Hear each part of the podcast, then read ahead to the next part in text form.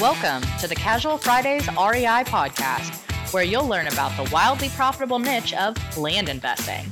Active land investors Adam Southey and Justin Sleva are here to share their experiences with you so that you can learn how to build massive cash flow and huge profits from this highly lucrative niche. So, without further ado, here are your hosts, Adam Southey and Justin Sleva.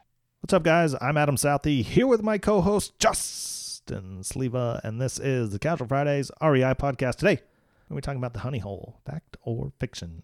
Before we do that, though, let's talk about the Casual Fridays REI land flipping blueprint. Guys, if you're thinking about getting in this niche, you've got to check this out. We've taken all the knowledge we've gained through the years of consulting and the hundreds of clients and put it into this course. It's in an easy to follow video format. It's got all the contract scripts and forms that we use in our daily business, and everyone that joins gets a free one on one training with either myself or Justin. So if you're interested in learning more, all you got to do is go to our website at casualfridaysrei.com, click on the training tab, set up a strategy call, and we'll go over everything you need to know to get started. Hey, What's up? it's Friday. It's Friday, It is. Today's Friday, and it's Friday. and it's Friday. That's right. yeah. I wonder if our listeners actually listen on a day that it drops. So like we're like, hey, Friday, Friday, and it's really like Thursday to them because they're bulk listening for the last four weeks. I'm sure there's a good mix. Yeah. Yeah, I'm pretty sure. One of the things about our live our, our group that I like to see is like I'll hear somebody will bring up something they heard on the podcast in the private group, and then you'll have like six people like, oh man, I haven't listened in a couple weeks. Let me get caught up, and then I'm like, uh huh, uh huh, slipping on your shows there, bud. Yeah, I try and tell people about our closed group too. It's um, there's a lot of what seems to be like cracking up, right? It Mhm. seems like a group, like a group text message with your friends, right? Yep. It's fun. I don't know that everybody's closed group has that same stuff. No, and I think it's because we've kept it small. And you know, there were some people that were grandfathered in, but the majority of people that have gone through the course, they've been following the show, they've been to the live events, they've done those pieces of it, and we have some people that are very vocal in it and they try to help. You know, there's I mm-hmm. I see our answers, our questions get asked, they'll ask it in three groups. Ours will have six responses, and other people will have one or 2 mm-hmm. And usually, it's one of our guys that's answered in our group mm. is also answering in theirs too. That's good. Yeah, yeah. That's why we have the best clients. Is that the word? Best know, best group members. Yeah, I'm gonna say the best group group. members. Yeah, Yeah, because some of them aren't really clients. I mean, they may have done some consulting. They may use some of our resources. Yeah. But they haven't bought the course. Well, they don't need to. Some of them have. Some of them Some haven't. yeah. But in the closed group, that's why I kind of started there. Okay. I read a story or a proof of concept from one of our. He's actually a client. He's bought the course. He's won the live events, Both. both live events. Um, so he's part of Project One, and he made the comment of he had a little honey hole. And he found one, another one, and he wasn't telling anybody where it was because the last time it, it blew up in his face. Hmm.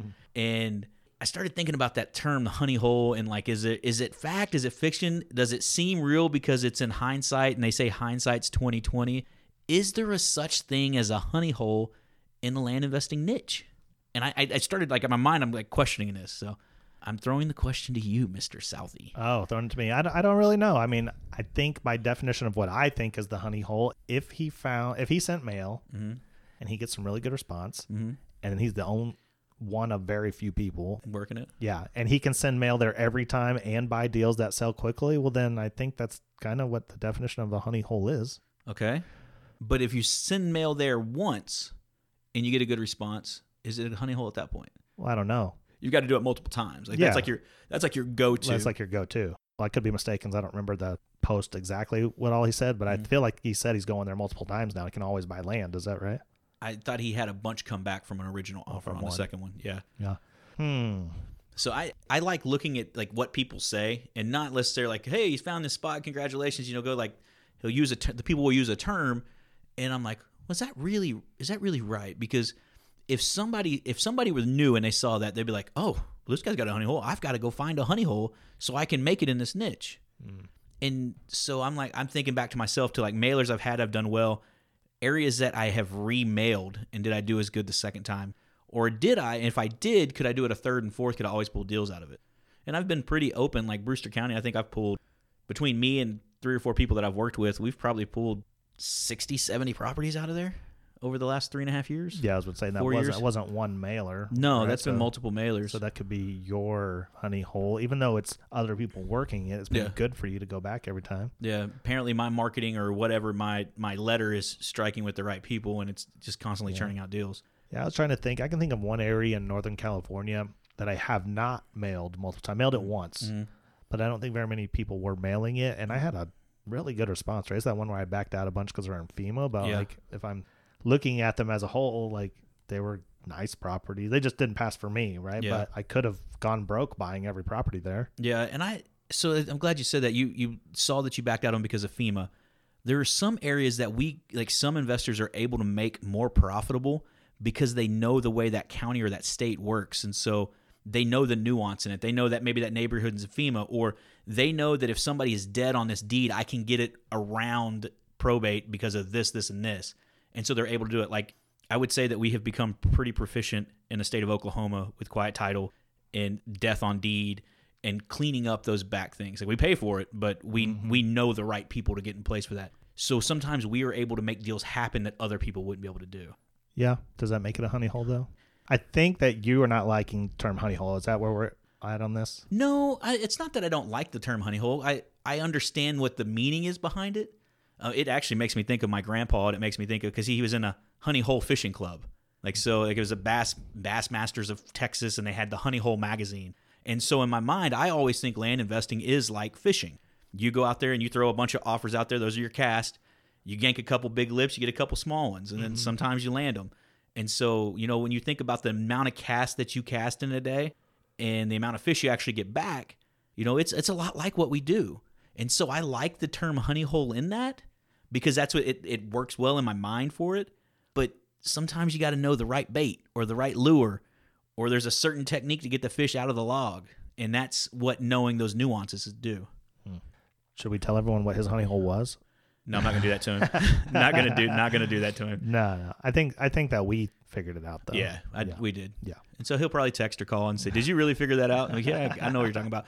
But I do, and he said in this thing, he spent a lot of late nights researching it and figuring out some nuances with it. So I will add into that that that's what I think is an important part to this is doing the research, understanding the the little pieces to that that you may miss. You know, if there's an HOA, if there's uh, building restrictions in the county, like in Oregon, I used to get some properties back there that just looked beautiful to me, but they were if they were a certain class property, like I can't, I'm going blank on the exact term, but non-resource land, you can pretty much do whatever you want with. If it's like it's not forest, it's right below forest and non-resource, and I'm going, I'm drawing a blank on it. Somebody will probably correct me, but you can't build anything on it. And if to build it, it has to pass a template test, and it's got to have so many houses in a quarter mile, and it's got to have dedicated access. And I had some properties that were just beautiful, big, beautiful trees. Be great if you could get a county permitted cabin on it, but you can't even camp on it for you know so many days. You can't just build a pad for your RV, and it really hurts the value of that property. And those are little things that you learned after the fact, and that's why I'm like that's so big on the hindsight piece. It's like, oh, it's easy to say that that was a really good county after you did it, but can you replicate that elsewhere or identify those market situations and and stamp it over and over and over? There's definitely something to be said about knowing the nuance of Mm-hmm. of places you're mailing, right? I Yeah. mean, there's why those certain people who they'll just focus on two or three counties their whole career and they know it inside out, Yeah. backward forward. They know the treasurer's name, they know them by they know their phone number, Uh-huh. right? I just don't I don't know if that's for me though. I like going It's- everywhere. It, I like that too. It's not for me. Like I feel when I hear those people talk and they're like, "Oh yeah, I know so and so at the county there. They always take care of me," and I'm like, "It's cool." Maybe I kind of feel like a little bit less about myself. Like maybe I'm not as good as I should be, or not as proficient. But at the same time, I can tell you most of the states I've worked in and like the things I ran into, and I have people in those states. And now after the time has gone by, we've put in the work, we've done it, we've got some teams in place, we understand who the right person to call is. I think that it's better to be able to replicate it in multiple areas and not just be stuck to, you know, hey, these are the only three counties I can ever get a deal in. Yeah. Yeah, I don't have any problem with that at all. I think it's perfectly fine to be those two or three counties and you know them inside and out. I think that you should be able to take that and move it Mm-hmm. elsewhere too, right? How do you scale if you? Yeah. Well, um, maybe some of these places, you know, that have tons and tons of land, right? We know people who are experts at, say, like Costilla County. Uh, You know, the they'll make their whole career off buying in Costilla. But there's tons of land and there's tons of opportunity in Costilla. mm-hmm. I think I'll get bored of that.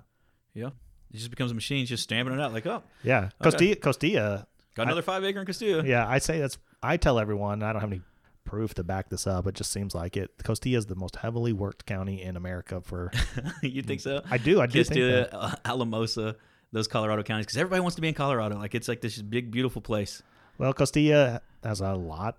Again, I don't have any facts to back this up, but I was told there's 26,000 five acre parcels in Costilla. I believe the guy that told you that. Yeah. And so It doesn't matter if there's two or three hundred land investors working there. That could be the honey hole for all two or three hundred of them Okay. because they all seem to be buying. I Uh-huh. I don't know how much effort everyone puts into selling, but yeah.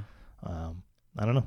You can make money there. Yeah, life's life's funny in that in that aspect, and that's the good thing about this niche is that there's so many different ways to do it, and you know what we say. Oh, the, and I think I don't think we ever tell anybody they do it wrong. I think we say, hey, this is the way we do it, and we're successful with it. So if you want to do it that way, great. If you have another twist to it, go do your thing, boo. Yeah, go find your niche. Yeah, go do your thing, boo. That's the great one of the greatest things to me is we're sending blind offers, we're buying land, Mm-hmm. but we're not going to be in the same.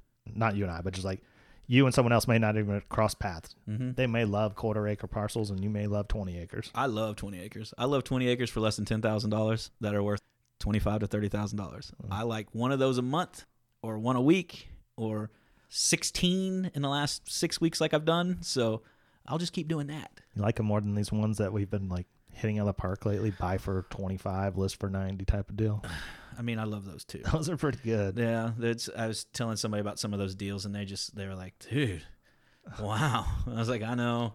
I know it's a little bit it's a little bit bigger than what we normally on the acquisition price, but we did we covered a when you cover 8 states with mailers, Yeah. you kind of have to fan it out a little bit. And the reason we did that was because we wanted to show real market situation. We wanted to say, hey, we didn't like hide from any. There's no secret like county list. We just said, hey, we're going to go right over the top of everybody. And what we got back was stuff that other people couldn't fix Yeah.